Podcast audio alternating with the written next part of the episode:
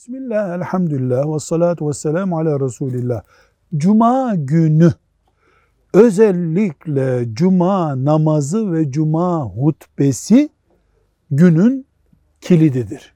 Bunu konuşmuyoruz ama cuma namazı ve cuma hutbesi dışında 10 defa en azından salavat getirmek, Allahümme salli ala Muhammedin ve ala ali Muhammed demek mühim bir sünnettir. Cuma namazına kadar özellikle. Sabah namazından cuma namazına kadar.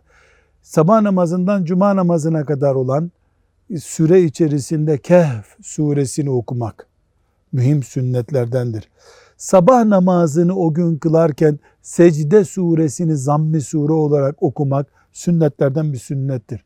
Ayrıca Kur'an okunabilir, tesbihat yapılabilir, sünnet olur. Ve cuma gününe mahsus hususi gusül abdesti almak, tırnak kesmek, temizlik yapmak da güzel elbise giyinmek de cumaya tazim olduğu için sünnettir. Ama cumanın esası, cumanın iki rekat farzı, cumada okunan hutbedir.